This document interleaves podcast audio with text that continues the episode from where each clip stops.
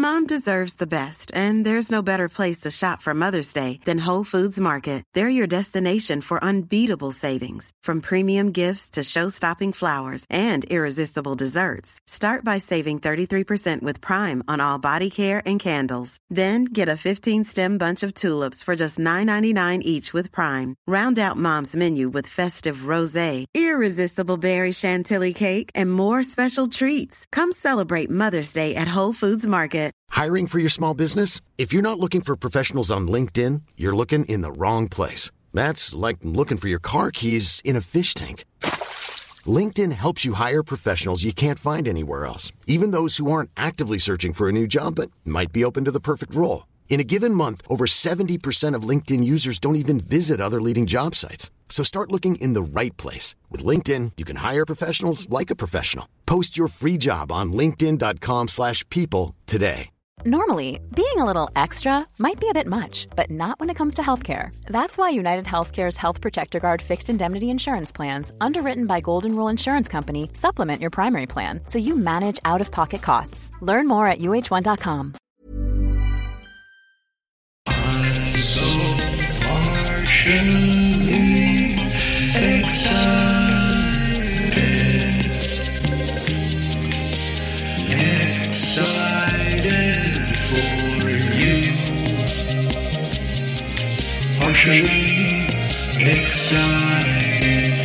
Hello and welcome on another fantastic episode of Partially Excited. We got the amazing Brett D. Scott. He's a coach, speaker, podcaster, and empowers people to be in success mindset.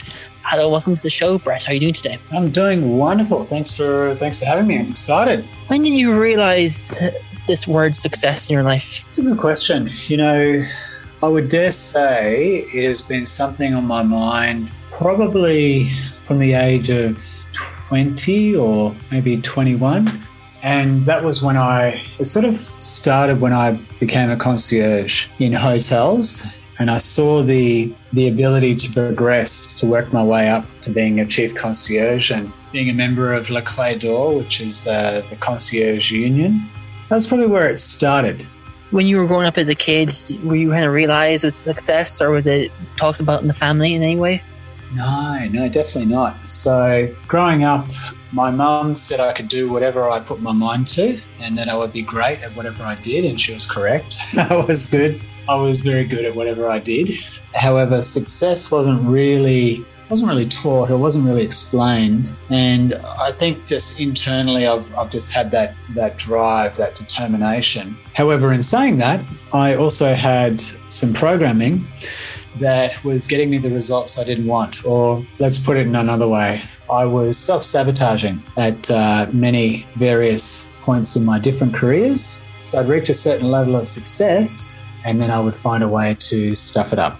It's interesting because I wouldn't associate a guy like you with uh, self sabotage, but we all have it in some way, you know. Do you know, and th- this is why I do share it. And I appreciate what you're saying, Aaron. And if, if I didn't know my own story, and I saw the way that I operate now, I would definitely think that that's just always been the way that person's been, you know, or that I've always been that way. But no, even though I've been driven, determined, um, in fact, I have a book right here next to me, which one of my main coaches bought me, funny enough, called Driven, uh, written by Douglas Brackmann, PhD. And in that book, he actually explains there's a scientific reason why certain people are driven. And in fact, some of them are, you know, diagnosed as ADHD and different different uh, depending on their upbringing depending on what they're actually exposed to is the way that they they operate but there is a determining factor and i think it's called the the d2 or the d4 gene and apparently, I don't know if it's 50 50, but there's one part of the population, those driven, let's, and he takes it back to the caveman era when it was the, you know, the fight or flight, um, or the, let's actually not the fight or flight, the, the hunter, you know, like the predominantly men that were out there hunting for the food and, and being hunted as well, you know, by those larger mammals. And so with that, the way that they would operate is that they all their senses are fairly heightened and so they're not honing their senses in one area which is why some people get um, diagnosed as ADHD, is that they're all over the place. so they can't sit, sit still because they're always, you know, they can't usually hold their concentration for too long in one area. Um, but on the flip side of that, they can train themselves to do that. And so it took me many years to get to the point of understanding how to reprogram myself, Aaron. And it took me to the age of 43. So let's call it 22 years. Is that right? Yep, 22 years. Yeah, that's right. Yeah. Um, I was self sabotage, 22 years of almost I guess in my perspective or my point of view, I was uh, finding a way to either quit or not have it work out just before I would achieve a certain level of success or a much higher level of success. It's an interesting thing, right? And I'm sure you've seen it, and I certainly know your story because I've had you on my show. Because there are different aspects of each of us, depending on what we go through, depending on certain trauma or certain perhaps things that uh, we haven't actually dealt with that we haven't actually worked through that we carry. Um, and if we carry it for a long time, like I did, it's uh, it takes a bit longer to finally wake up and uh, and be let's call it frustrated enough or fed up enough uh, that I actually had to make a decision that enough was enough, and I really had to do this this time. I had to find a way to to do it, which wasn't logical when I started, Aaron. Which is even more I feel, even more of a success. My view on success, Aaron, is very different to what it was when I first started this journey a few years back. What was your success when you were in your 20s? And- oh, my understanding of success back then was that, well, for what I was working towards, perhaps, was, you know, having a nice home and uh, having lots of money in the bank and being able to go on holidays. So having having a life of freedom, I guess, is probably the easiest way to put it. And that was my view on success. When I had all, when I could tick off those boxes, I felt like then I can say that I'm a success. And thankfully, thankfully, I don't think that way now because I've had so many, like so many. If I look back now, um, with a new understanding of what success really is, I can look back at all the things that have transpired in my different careers, in my personal life, um, that most people would look at and say, wow, that's a huge success. You know, was, uh, just to give you a, a bit of a snapshot, um, I worked my way up from being a porter or a bellboy carrying bags all the way up to chief concierge in five star hotels. Um, so that in itself is is quite an achievement. Um, I I moved away from there and I ended up becoming a hotel account manager for Europcar. And within 12 months, I helped them go from sixth in the state to number two. So, because they were brand new, they were called Delta Europcar when they first came to Australia. And uh, I helped them become number two in the hotel in the hotel section. I went on to my own magazine publishing business and I did that for two and a half years and brought it into two different cities. It was something that I'd never done before and it was quite an incredible achievement for someone who didn't have a sales background because I was the one selling as well. But I knew the industry very well and I had some great contacts that I could um, utilize to actually get that magazine moving in its way. And then I moved into real estate. So I worked in real estate in two different cities. I if I mentioned with the concierge. I worked in two different cities. I was in Melbourne and Sydney. With uh, with real estate, I was the number one in the whole of Victoria, which is one of our states in Australia. Um, in 2007, and then I moved to Queensland, and I didn't get that award again, but I certainly was one of the top agents in Brisbane for a period of time as well.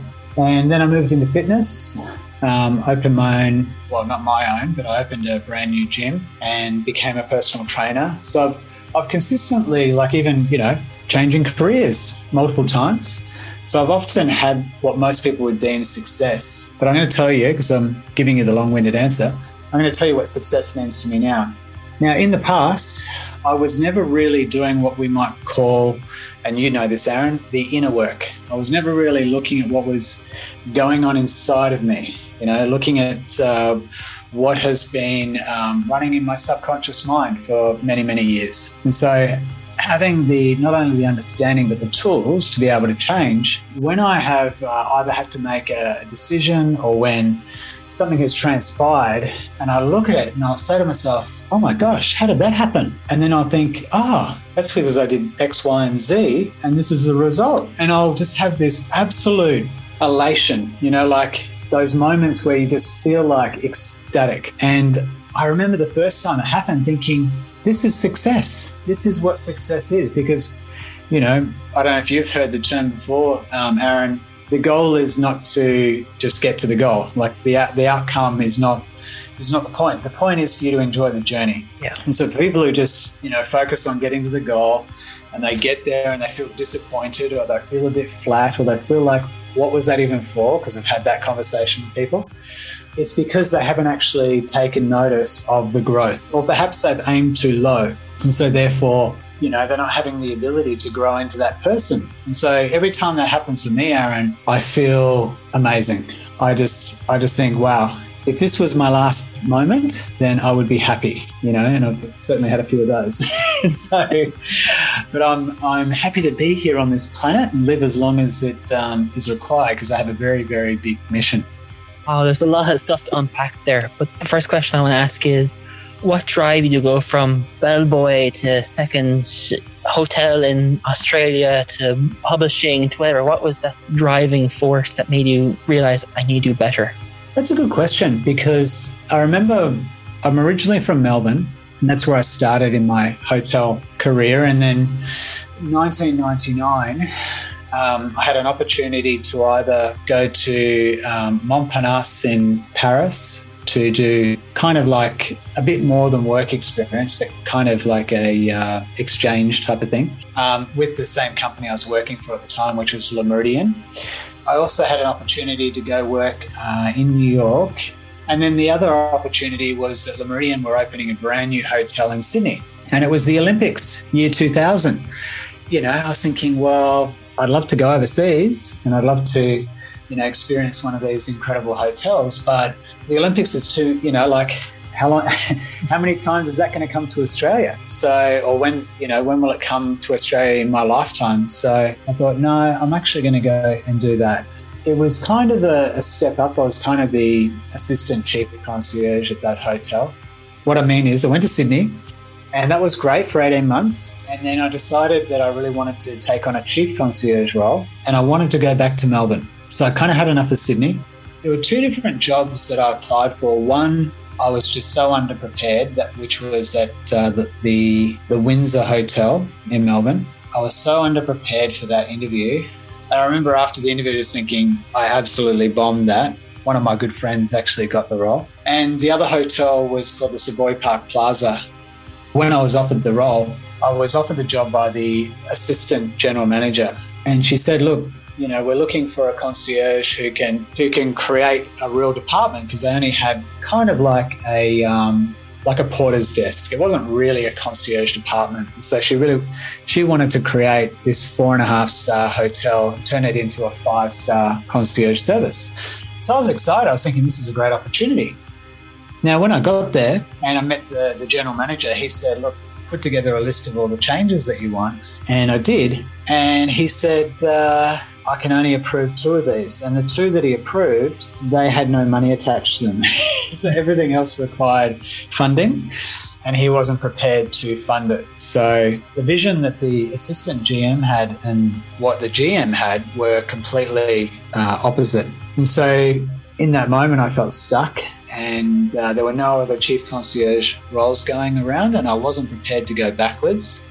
And I was only months away from being uh, nominated and I'm sure inducted into La Clé d'Or, which is the prestigious concierge union. I had to make a decision and I couldn't, I just didn't feel right still working at that hotel when, you know, I felt like I had a, a massive slap in the face. I was you know, I guess as I said, you know, from perhaps 21, and at that time I would have been 26, I think. I was I was driven. I, w- I was wanting to succeed, and if anyone listening has worked in hotels, I know it's not usually a high-paying uh, role, even when you, I guess, unless you get to general manager. But I didn't want to go through management. I love being a concierge. There was so, sort of a you know cap to what you could earn. And so that was kind of also my driving um, motivator. Where when Europcar um, were looking for someone, they asked all the other concierges, and because the other concierges knew I weren't, I wasn't happy, they said, "Go and speak to Brett." The offer was too good. Like it was paying way more than what I was earning as a concierge. It was only working Monday to Friday. I had the weekends off. I had a company car.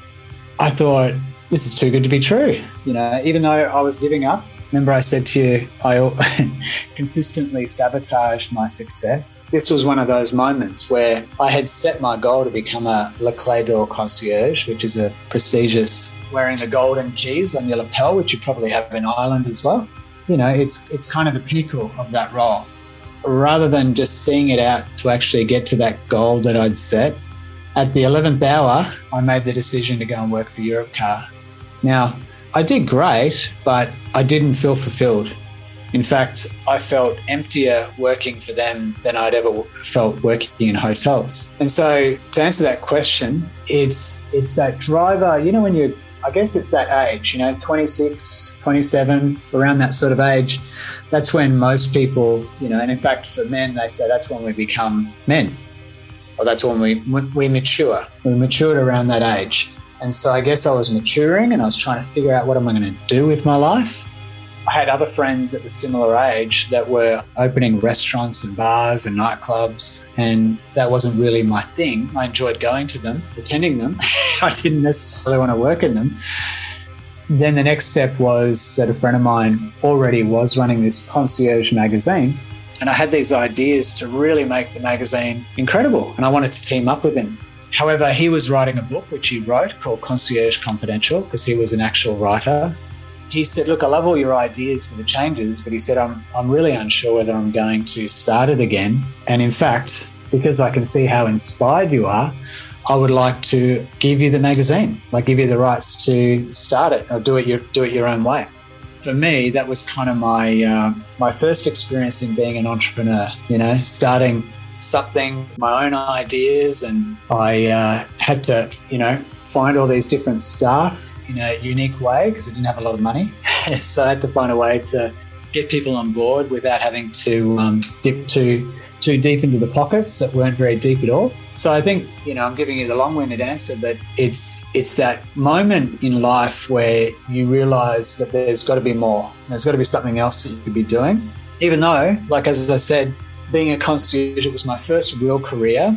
I loved doing it because I loved helping people, and I still do, of course, in what I do. And so it's like a, I guess it's in my blood, you know, to to do this type of work. Obviously, I wasn't destined to just do that for my entire life, but it was a part of my life that I would definitely have to say is certainly helping me to this very day.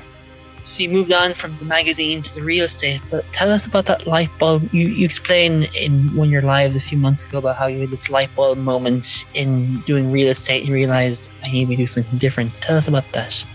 Well, actually, uh, when I was in real estate, 2011, I actually went bankrupt, and I had. Um, let me let me explain this better. So, I was at that time, 2011. I was married for six years and I was with my partner for three years before that, so for nine years at that time. I had basically, early on, I tried to build the relationship in an honest way, but when I was getting kickback from her in a not so positive way about my the things that I was perhaps doing that she didn't agree with, I remember she said this one thing to me, and this is going to come to the point of explaining the, the shift from real estate. I remember she said, um, if you're going to do that sort of stuff, like, I don't want to know about it. And, you know, I don't want there to be any issues. And so I took that to meaning uh, that I could just not tell her.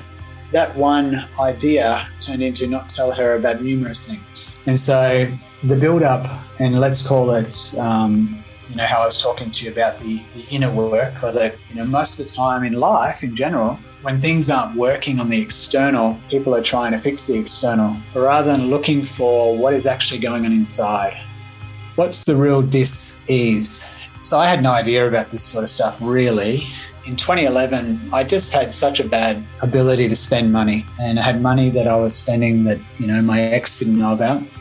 I got myself into trouble and I had this debt. I couldn't I couldn't manage it anymore and I had to go bankrupt. She didn't find out until later on when we had a big financial upheaval. And so in 2011, as I was operating as a real estate agent, when you go bankrupt, um, you can't actually operate as a as a real estate agent. So that was the real main motivator that I had to. I would have to my my real estate office would have to um, know that I'm bank, uh, that I'm bankrupt, and you're not meant to be, you know, instructing people on how to sell property when you can't even manage your own money. That was the main motivator. But I tell you, during that whole process, the one thing that was really let's call it keeping me sane or, or, or allowing me to not completely lose my mind was fitness. And so I had this idea that I wanted to get into fitness, but I didn't really know how to do it. I didn't know anyone that was a personal trainer other than people that might be working at the gym where I used to train. And I saw this job come up for a company called Scoopon, which is a bit like Groupon. It's kind of your online daily deals. And it's usually, you know, those deals that you might have a restaurant where it's like a, a $49 deal for two people to have this, you know, five course meal.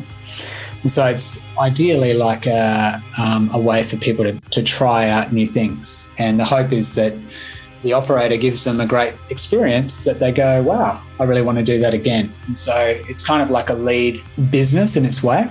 And so I did that for 18 months. And in that role, I became known as the fitness expert.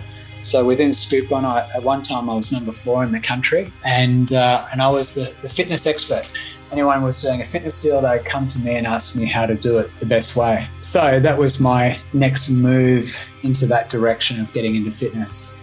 And the reason that I ended up opening a gym and becoming a personal trainer, the big financial upheaval that I had in 2014, which caused the demise of my marriage while we were pregnant, I had to do something. And not only did I have to do something for me, I had to do something to make sure I could look after my now ex partner. And, and I did. The big debt that I had was with the company, which was a business coaching company in the fitness industry. And I was working, um, I had to work off the debt. And so I paid off that debt in less than a year and continued working with them. And I opened that new gym, as I mentioned. I trained, I studied and became a personal trainer.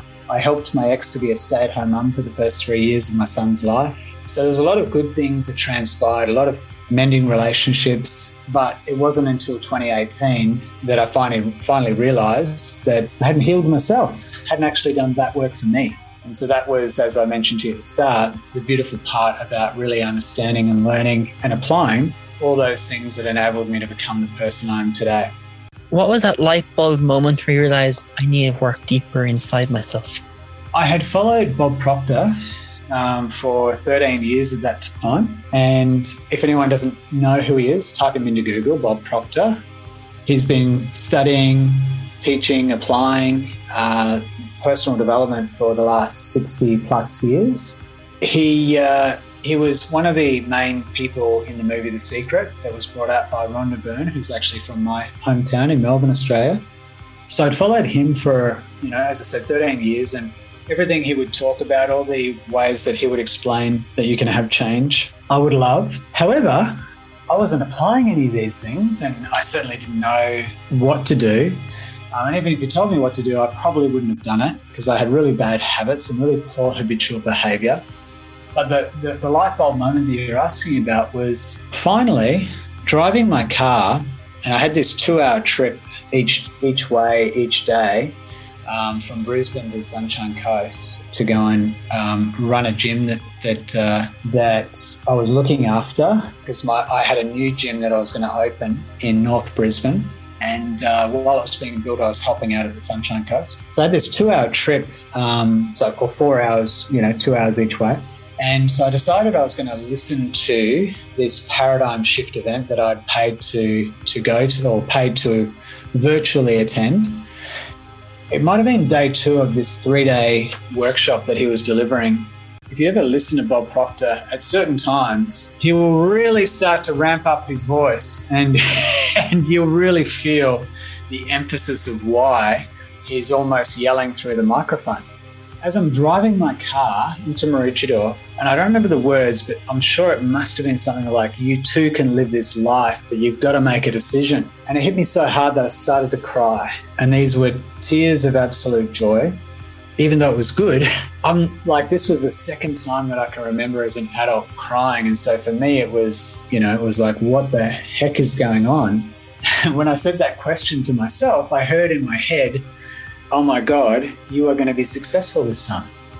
Now you remember I, I, you know, had a different picture of success before and and I certainly didn't feel like I'd had success. And so, in my mind, though, and I knew that I was constantly sabotaging myself, but that deep knowing, like whenever you have an emotional impact, and usually when you're having a, a release, you whatever is positive in your mind gets stored as a subconscious belief. So you don't have to go through a repetitive process of perhaps an affirmation to program it over perhaps a 30 day period.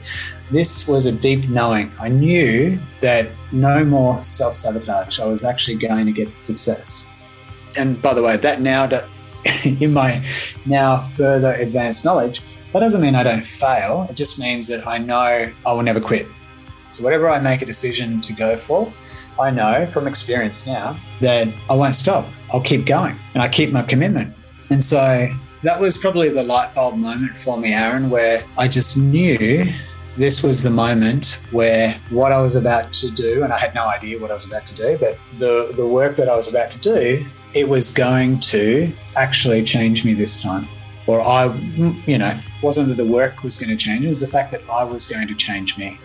Wow. It just shows you in that moment where you realize, I don't know what the how is, but I have my why and the how will come. Exactly, yeah. And funny enough, I even had a discussion with one of my clients about this exact thing today, which was she had an idea of what she wanted to work towards.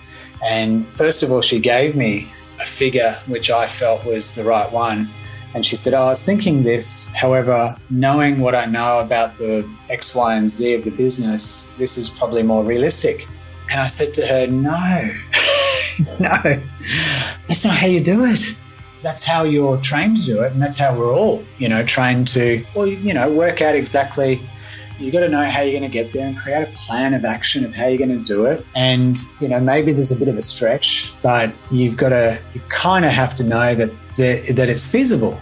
Whereas the whole point of setting big goals now, or the understanding that I have in setting really big goals, it's about you growing. It's not about like, yes, it's great when you get there and you finally achieve or receive whatever it is you're going after. But the point is for you to become the person to actually grow into that higher version of yourself that's actually not only ready and prepared to to do it, but you're actually deserving because you've actually earned it. And I think that's the that's the power that I feel every time that certain things transpire. Some things transpire for me, and probably has for you as well, where I just think, wow, I wasn't expecting that. I wasn't expecting that to, to happen so soon. You know, even becoming a coach, I imagined in a couple of years' time once I'd actually had enough, you know, understanding, training, results, that I would feel confident doing that. And so if I had to set my goal for two years' time down the track, well, maybe I would have waited because I'd be thinking that's what that's how it's meant to work. Does that make sense? It makes complete sense. And probably that light bulb moment in 2018, you realize, look, this is where I'm going. I don't know where it's going to lead me, but I feel like I need a coach. I need to teach people to understand what I've thought to bring that light bulb moment to everyone to realize you have this in some way. I think the other part that I didn't mention about the light bulb moment was there were there were a couple of things. One of the things I said well, was, well, if I'm going to be successful now, how do I get started? And there were two things that I knew I, or not knew, but two things that I decided I was going to do. One of them was I was going to read this book, this little book that Bob Proctor had been reading at that time for 57 years which is Think and Grow Rich by Napoleon Hill. And it was and it's pretty much his Bible. And I thought, well, if he's reading every single day, which seems absolutely crazy, like why would someone do that? But if he's doing that, there must be a reason for us. Maybe I need to read that book. That was number one. Number two, I said to myself, yes, read the book, keep, you know, watching things on YouTube and you know, doing what you can to to do for, for free or for not much money. But I really need to do one of these programs, one of these high level programs that Bob Proctor keeps talking about. I've got to do one of these things because I, you know, and, and, it wasn't necessarily that I knew I needed a coach, but when it came down to it, I realized if I was actually going to stick to it, I needed someone who had been through it, someone that actually understood the material that was actually going to keep me on track. If history had taught me anything, I was usually quite inspired and motivated and, and, excited at the start. And at some particular point, not too long after, I would find a way to quit. And so jokingly, but not a joke, I sometimes, I sometimes share that experience and say, I was the king of quitting. And certainly not who I am today or now. And that's the beautiful part, Aaron, is that I remember thinking also when all of this started to transpire, when I actually realized I was going to be successful, I remember also saying to myself, why did I have to wait till I was in my 40s? I was 43 at the time. I thought, why did I have to wait till I was in my 40s? And the answer that came back, whether it was my mind or whether it was God or the universe, was how many other people get to an older age and probably think, hey, you know, you've had a good innings and you've tried, you've had a good crack, but maybe this idea of what you think will make you feel successful, maybe that's just not available for you. Maybe you should just be grateful for what you got. And so my mission is to show them that is not the answer. that is actually not the answer. You, you want success? I don't care what age you are. I've got a 72 year old client who's doing incredibly well. She was a semi retired pharmacist, hadn't done anything else other than that pretty much her entire life, and made a decision because she didn't have enough to retire that maybe she should do network marketing. And here's a lady who couldn't even turn on a computer. And she, she makes a decision to do network marketing. And that inspired me you know, I didn't, she wasn't even looking for a coach at that time. Um, she was looking to try and sign me up with really poor conversational skills. Because I knew she must be senior and I knew this must be new to her, I just said to her, Hey, look, you know, I'm not interested in what you're selling, but I'm interested to perhaps give you some assistance. Now, she has proven to me, sure, maybe there, we've had many conversations with her in tears, absolute, you know, not sure that she's going to be able to get through it, but she does. She never quits. She always keeps going. She always finds something else to keep her moving in that direction of what she decided. You know, and so that that inspires me because I think here's a woman at the age of 72 or 73 now that is just not prepared to quit and is doing something that's so far removed from anything she's ever done in her life and she loves it you said you were the king of quitters. When did you realize you don't have to quit anymore? Good question. So, I think it was I think it was once I started with with my coach. So my first coach was a lovely name, a lady named Mariko in Vancouver, Canada, originally from Japan. I think it was working with her because I remember saying to myself when I started that this was the biggest investment I'd ever made, you know, in something that I really had no idea whether it was really going to get me the changes, um, but I hoped it would. But I, I, said one thing to myself I said, whatever this lady tells you to do, you just do it, you know, no matter what. There was a certain point where I had to stop just doing whatever she suggested because I, because I didn't agree. But that was uh, pretty much close to the end of the program. And there were so many incredible things that I'd done leading up to the end of that I think because I stuck to my commitment that first time, like really stuck to it, and I saw so many dramatic, dramatic changes and so much growth in such a short space of time that I thought, this is it. like, this is it. I'm no longer going to quit. You know, and so there's a there's a chapter in that book, Think and Grow Rich, on decision.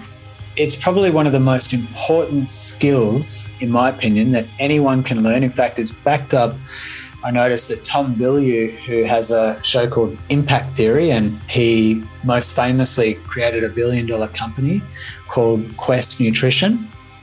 The reason that I mention him is he's not too dissimilar to me in some ways, even though he's further along his journey. He shares a story about when he was lazy, as in he would wake up at midday. He had no purpose. He had a partner that he really loved, but he was just really not driven. And there were changes that he made. And so, one of the skills, and I'm saying this word specifically, one of the skills that he learned that has helped him to build the empire that he's got so far is decision making. And that was one of the first lessons that my coach Mariko taught me. And I've got to tell you, um, and in Think and Grow Rich, it's the only thing. Napoleon Hill mentions that of the 500 of the most successful people that he interviewed back in the early 1900s, and that includes Thomas Edison, Henry Ford, a couple of presidents, that the only thing they could all agree upon, literally the only thing, was that they all made very quick decisions and they changed their minds slowly, if at all. And so, what that means to me is that they kept their commitment. So, they said they were going to do something, they followed through.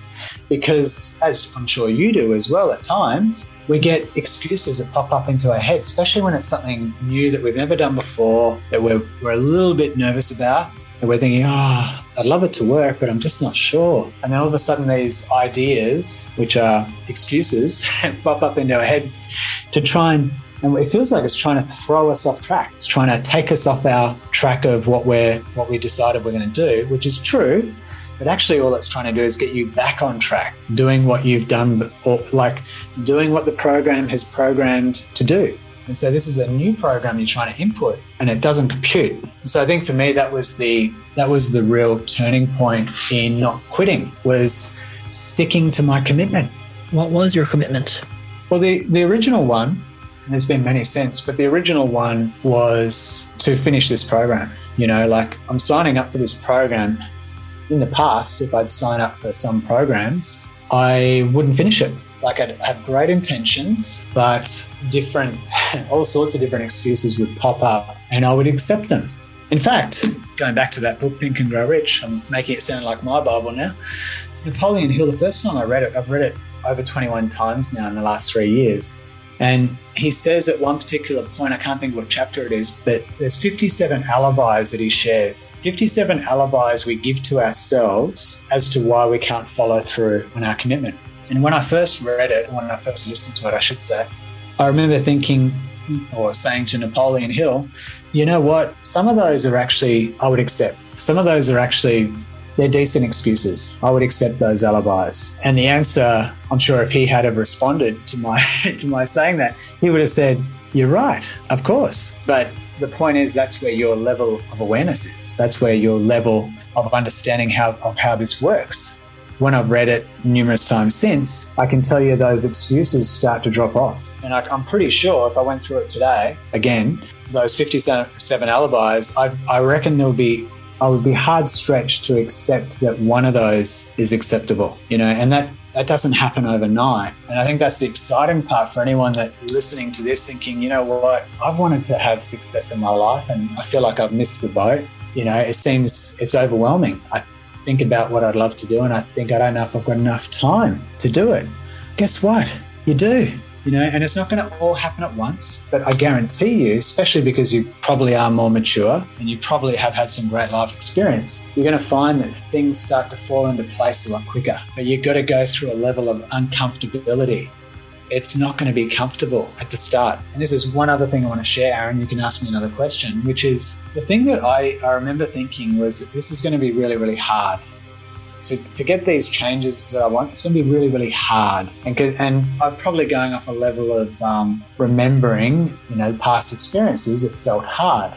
The crazy thing is, like actually changing your life is simple. In fact, the way you do it is really, really simple, but that doesn't mean it's easy. And the reason I say it's not easy is because, like I said before, you're fighting that old program, that old belief Bob Proctor calls it a paradigm, which is a multitude of habits or beliefs that are built up in our subconscious mind. And the subconscious mind is the automatic part of our mind that we don't have to consciously think about. So it's sometimes referred to as the unconscious mind. And some of those things, some of those programs or some of those parts of that paradigm are really, really good, you know, and they, and they serve us well. But there are certainly, and the, the, best way to detect what's not working is to look at your behavior or look at your results and, and work backwards. And that's where you'll discover what is actually not going on. And, and then you look at it in a way of saying, well, look, we live in a world of duality, as in everything has an exact and equal opposite, as in we've got feminine and masculine. We've got inside, outside. We've got up and down. We've got left and right. Like you can't have one without the other. It's impossible. And that's exciting because if you've got parts of you that aren't working, you can swap them. And that's what you have to do. If you just try and ignore it or you just try and uh, remove it, well, you're probably going to find another negative takes its place. Something that is not too far removed from the program that's already running. So you have to reprogram. And there's different ways of doing it. I like to call it manually reprogram myself via affirmations over a period of time because the old me, the past me, was always looking for the quick fix, always looking for the magic bullet. And probably now, thinking about it, I'm probably at that stage where you know what, it's okay to fast track it. Like I've really built the, I've built the right foundation. So now, and I'm telling you today, Aaron, maybe now I'll go and get some some hypnosis to speed things up in different areas. And there's a type of hypnosis which is um, promoted by Dr. Bruce Lipton, who's a uh, trying to think what type of scientist he is, something to do with biology. And there's an actual term of what type of doctor he is. But anyway, he, he really explains science in a very um, easy to understand way if you don't have any scientific background. And there's a type of hypnosis that he promotes called Psych K, and it's one of the best type apparently to reprogram those non-productive parts of our subconscious to start getting these new results or, or more improved changes. And so I dare say at some at some point soon, rather than just doing what you always do, it'll be time for an upgrade. Our mind and body is like a laptop and a phone, it's constantly updating. I'm wondering yeah. in the last three years, have you mastered your yourself um, better now in that you said that you hadn't before? Definitely. Like, you know, I don't know what percentage I would give myself, but it's definitely, you know, it's definitely up there. It's very high percentage of change. But most days I'm still thinking, you know, and I guess that's, you know, still thinking to myself, not quite there. There's still elements of myself that I would like to be, you know, more improved at. But as soon as I start to think that way, I also tell myself to stop giving myself a hard time whenever I say this to clients, I say to them, when I'm telling you to stop giving yourself a hard time, I'm not saying take yourself off the hook, as in it doesn't matter. It matters. It matters. What matters more is how you treat yourself. The past is the past, and every single day, right in this very moment, right now, listening to me, you have a moment to choose. And so don't waste your energy and time beating yourself up about the fact you know better and you should be doing better. Just make the decision, you know what? Okay, that's fair, but have I done have I done well to get to where I am right now? Absolutely. You know, um, most of my clients they definitely have. We have this habit of giving ourselves little uppercuts, and those, you know, over time, those little uppercuts actually add up. they add up. And so it's really important to stop beating ourselves up and, yes, be aware of what we're not doing. If we're not happy with that, make a conscious effort that you're actually going to improve it. And it doesn't have to be all at once. You can actually make small incremental changes. And at some point, because you're building that momentum, you'll find that you actually start to have these quantum leaps. Things actually change in a bigger way with what seems like no effort. If someone said to you, Brett, that you're a superhero, what would you describe yourself as your superpower? Well, a lot of people do call me Superman, um, and I did. I do show up as a version of him. Um, well, in fact, my version of him has changed again. But my superpower, I don't have X-ray vision yet. I can't necessarily fly the way that Superman flies. So the superpowers, I would have to say, one of them, like I mentioned before, is decision making. And I'm sure some people right now today are thinking, decision making, that's not that's not hard. Don't we make decisions every single day? Not really. not really. And that's a whole longer conversation. So I'm not going to dig into the whole point. But decision making is a skill. So I'd actually almost call that a superpower. If you know how to if you know how to use it properly, um, and it becomes a really strong skill, it becomes a superpower because that's where we get a lot of our a lot of our growth, a lot of our change actually transpires from that or transmutes from making that sometimes really illogical decision. You know, in fact, I've had discussion today with another one of my clients on this exact topic. So I'd say decision making, I would say perhaps my biggest superpower is my kindness. So the way that I care for people, that's a real superpower. And what else would be a superpower? Good question. I haven't really thought about the tangible, tangible powers from the skills that I've that I've built over these years. But decision making, kindness. I'd even say because I actually feel I actually feel like I've built an inner armor, especially over the last 12 months, but definitely over the over two years. In the first year, I felt like I was copying a lot of bullets, and not physical ones, of course, and I'm just talking about energetic bullets that would um, injure me, and I would take it on board. I'd take things personal. But now I find it's very hard to get under my skin, or it's very hard to pierce my armor. And so I think the um, what would we call that? I guess it's resilience. No, not really. It's uh, it's not it's not about being cold, and it's not about not accepting it. It's just I'm very good at determining what I need to deal with and what I don't and whether it's someone else's emotions and feelings and problem, or whether it's something I, I, really need to listen to and take on board. Does that make sense? It makes complete sense. I totally agree. You know, we're bulletproof. Bulletproof means we can survive anything past, past resilience. Yeah. And I think that's why I was sort of saying resilience, but I think there's another word that I can't quite grasp at, at the moment that would probably make it a bit more um, structured. But it is, yeah, bulletproof. It's that inner armor that you know really enables you to do things you know and you probably hear people saying and I, don't necessarily go around saying this but you know don't give an f about what people think. And when some of the high level people who who say that like you know stop giving an F about what people think what they mean is not don't give an f about everyone but don't give an f about people who aren't in your corner who aren't you know inspiring you or aren't really behind you. People who are trying to bring you down and some of those people, as I'm sure you've experienced, are family, people closest to you.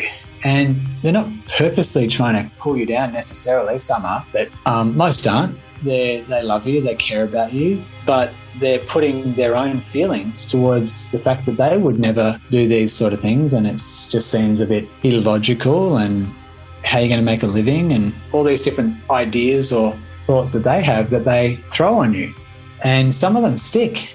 And sometimes we accept those as our excuses. Well, well, yeah, Uncle Johnny did try that a few years back and it didn't work out. So, oh, yeah, maybe it won't work for me, you know? So, yeah, building that inner armor, I think, is that really important superpower that everyone has the ability to build. And just like any of these superpowers, they take a bit of time, a bit of repetition um, of actually using them to get good at them. And when you start, like I said earlier, when you start anything, you're probably going to be crap. You're probably not going to be any good. you know, most most of the time, with repetition and with practice and with determination and with faith, um, you're going to find that you get there. Fresh, what inspires you to do what you do, man? Um, it would have to be the fact that I know I've found my purpose and the fact that I love the material that I train people through. And, and I'll explain that a bit better. As in, when I had my big financial upheaval in August of 2014, when I finally snapped out of my negative spiral that I was definitely on, because I've always been a positive person, that actually saved my life. Because I did think about, I did contemplate taking my life for a, for a brief moment because um, I was 39 years of age, turning 40. And, you know, I mentioned that I was a top real estate agent. I didn't own a home there's the whole story to there's a whole backstory to that um, and, and excuses that go with it you know here i am putting my wife who's now pregnant in a position where we'd spent all of our savings on these two businesses that hadn't yet taken off. And we just bought a new car and we're living in a really big home that we didn't need. it's too big for just two people anyway. You know, and so in the in that moment, I mentioned to you that that was the first time that I can remember as an adult crying. So once I snapped out of that negative spiral, I started to cry. And in that moment of crying, the first thing I said to myself is, I never want to be in this type of situation again. In fact, I never want to be this type of man again. And if I'm really being honest with you today, I wasn't being a man. And then I said, you know what? When I figure out how to fix myself, oh, I know, I should write a book and help other stupid men figure out how to fix their lives as well. Now, it wasn't that I was a stupid man, it's just that I was making stupid decisions. And I would dare, and I dare say that's the same for many men out there, you know? And it was an idea that it couldn't actually have come from my own mind. And why I say that, and whether it's God or whether it was the universe, I was given a divine intervention in that moment of a, of a massive breakdown. I was given this idea to write this book. And so that book set me on the path. Now, I didn't do anything about it for four years. I did. I was keeping a journal when, when my marriage, when the first, you know, number of weeks that, that it transpired, I was writing in my journal. It was keeping me sane and I, I was taking notes of how I felt and what was going on and what I planned to do. And, and actually, that, that inspiration, I was going to use that really shitty experience to actually help other people. That was kind of the inspiration for me back then. As I said, it took me another four years to finally start writing in the book. Now, that book has been written and rewritten five times, um, the last time with the help of my book coach. And it's almost out. Within a couple of months, it'll be out. I had it ready back in October, or I had the first draft, I should say, ready back in October of 2019 because I was going on Jack Canfield's TV show called Talking About Success because I'd had so much success in that first year. And uh, thank God I didn't print it. thank God I didn't let it get done. And so it's been added to, and, and the coaching and the work that I've done since has been included in the book. And so if I didn't allow it time to develop, because I made a decision it was going to be a, a triple best selling book. And there's so many other things that I could give you to explain how I know I'm on track. But the point is, it's not just about achieving the, the milestones, it's about who I've become. That's so much more important now. And so the biggest part, and in fact, this is the inspiration now, Aaron, is that it's not about me. Like it is, like it's, I'm important. I'm an important part of the story, but it's so much bigger than me, you know? And so uh, I'm still not the version of myself that I need to be to really do what I'm going to do in a big way. But do I know I'm getting there every single day, a little bit better every day? Yes. I'm consistently and persistently pursuing the best version of myself every single day. And I couldn't do that. This is just my opinion. I don't feel I could do that if it was just about me if it was just about me getting accolades, which I've had, you know, numerous things that have transpired already, if it was just about that for me in a selfish way, I don't think I would be doing things at the level I'm doing. And I would be, no doubt, like I was for many years, I would be, you know, going out and partying, still having drinks and doing whatever else I was doing because that's the numbing of the pain when you don't, when you're not inspired, when you're not inspired to do something that's bigger than yourself, you know? And so whenever I'm working with anyone new, it's, it's like you don't need to figure out your purpose straight away. In fact, it might not happen straight away, but you really need to be working towards something that you're really inspired by, that you're motivated by, that hopefully at some point there's a way that you can create something, whether it's with that or something else, that enables you to um, figure out what this definiteness of purpose is for you. And then as you're moving towards that, what invariably actually transpires is you build a burning desire to achieve it. I've seen it in myself, I've seen it in many others. In fact, and I'm probably not meant to give away the secret, but there is a secret in this book, Think and Grow Rich by Napoleon Hill. And the first time I read it, he said, I've put the secret in plain sight in every single chapter of this book. And when you first see it, um, pay attention to when you first see it, and uh, and you'll know because I, I mention it throughout the book. Now, when I looked it up on Google to see if that was the answer, no one suggested that was the answer. However, it's the only thing that I can see now being through it over 21 times that is consistently mentioned in every single chapter. And when I first locked into it, I, I had the definite purpose, but I definitely, definitely, definitely did not have a burning desire to achieve it. Um, in fact, I wasn't even sure I was the type of person that could do it. And you asked me that question today. Yes, I am and I will do it. In fact, I've already done it on one on one level of consciousness somewhere. I've already, if I can think it, I've done it. Right. If you've run the world stage, you've completed everything. What would success mastery look for you? I know it's the name of your podcast, but what do you see it eventually becoming? You know, I think what it becomes is it becomes a legacy. You know, maybe not too dissimilar to Napoleon Hill with his uh, foundation maybe not too dissimilar with many people around the world who build something that, that gives to so many others. I really have no idea what that is, other than the fact that I'll be living life completely on my terms. And even though my focus is to live a, um, a balanced life of freedom where, you know, I'm not overworking, um, I feel like I probably will. and, and I say that because, you know, as I see other people who are as inspired as I am, and I'll give you one person as an example, actually, I'll give you two.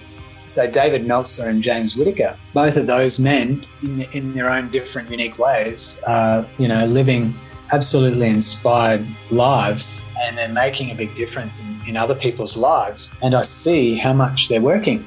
They definitely work more than me, And so I kind of feel like I'll probably do the same because as you get more and more inspired and as you see more and more amazing results with other people, you want to do more.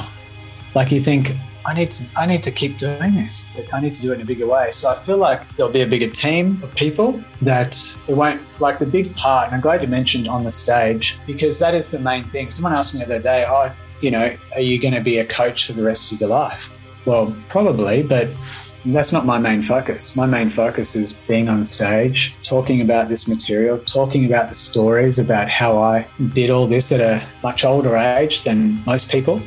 The main part of it is just feeling fulfilled. There's a um, few different characteristics that one of my clients says that he's he's striving towards, and that is calm, happy, and confident calm, happy, and confident. And I really like the, that idea being calm, happy, and confident and feeling just completely abundant and knowing that I'm doing what I was actually guided to do, which I already am. So I already feel completely successful. If there's one piece of advice you could give to yourself or others, um, what would it be? Uh, it would be keep your commitment. It would be don't give up. You know, I remember hearing the, the quote from uh, Winston Churchill never, never, never, never give in. I think that's the thing, like, never give in to yourself. Your commitment to yourself is the most important one. For a lot of us, it's the, it's the one that we're, we're easiest to quit on because we think, oh, it's just me. So I, would say keep your commitment with yourself and with others. And just on a side note, like the biggest thing that I made a decision that I'm going to put more emphasis on, and maybe this is a part of that other answer that I could have added, which is now that I live my truth, and now that I'm really inspired to make sure I'm being as truthful as I can in every situation, there's so much untruth in the world. There's so many things that we really just don't know. We might have our belief and we might go, oh, I think that's what it is. It seems logical. I've, you know, can kind of scientifically decide that's what it is. But there's so many different ideas of what really is happening in this 3D physical plane. You know, is the world flat or is it round? Um, is there really space or is it just water above a uh, firmament? you know, there are so many different um, ideas that are out there, and there are people that believe them with all their heart, you know. And so I think my mission, the big part of my mission, is really getting to the root. And I don't know whether I'll be able to do it, but that is something that I decided I want to do, which is to really figure out what is the truth. You know, what is the truth in everything? When there's two different sides to what it is, I want to know which is the side that is that is true. And a, a philosophical or perhaps a metaphysical answer to that could be there's both. there is both. But, you know, I can't quite get my head around that yet. So, anyway, there you go. Excellent. Brett, if people want to find and get to know more about you, where can they go?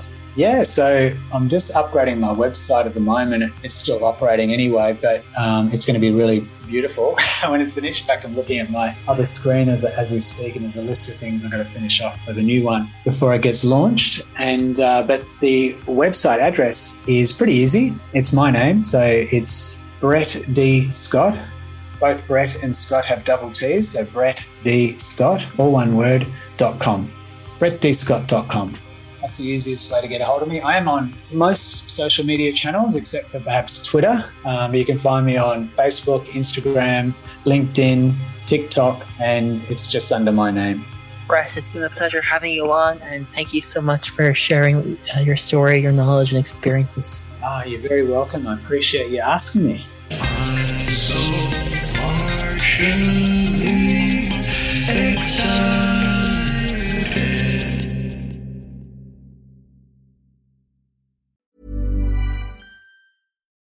Deserves the best, and there's no better place to shop for Mother's Day than Whole Foods Market. They're your destination for unbeatable savings, from premium gifts to show-stopping flowers and irresistible desserts. Start by saving 33% with Prime on all body care and candles. Then get a 15-stem bunch of tulips for just $9.99 each with Prime. Round out Mom's menu with festive rosé, irresistible berry chantilly cake, and more special treats. Come celebrate Mother's Day at Whole Foods Market.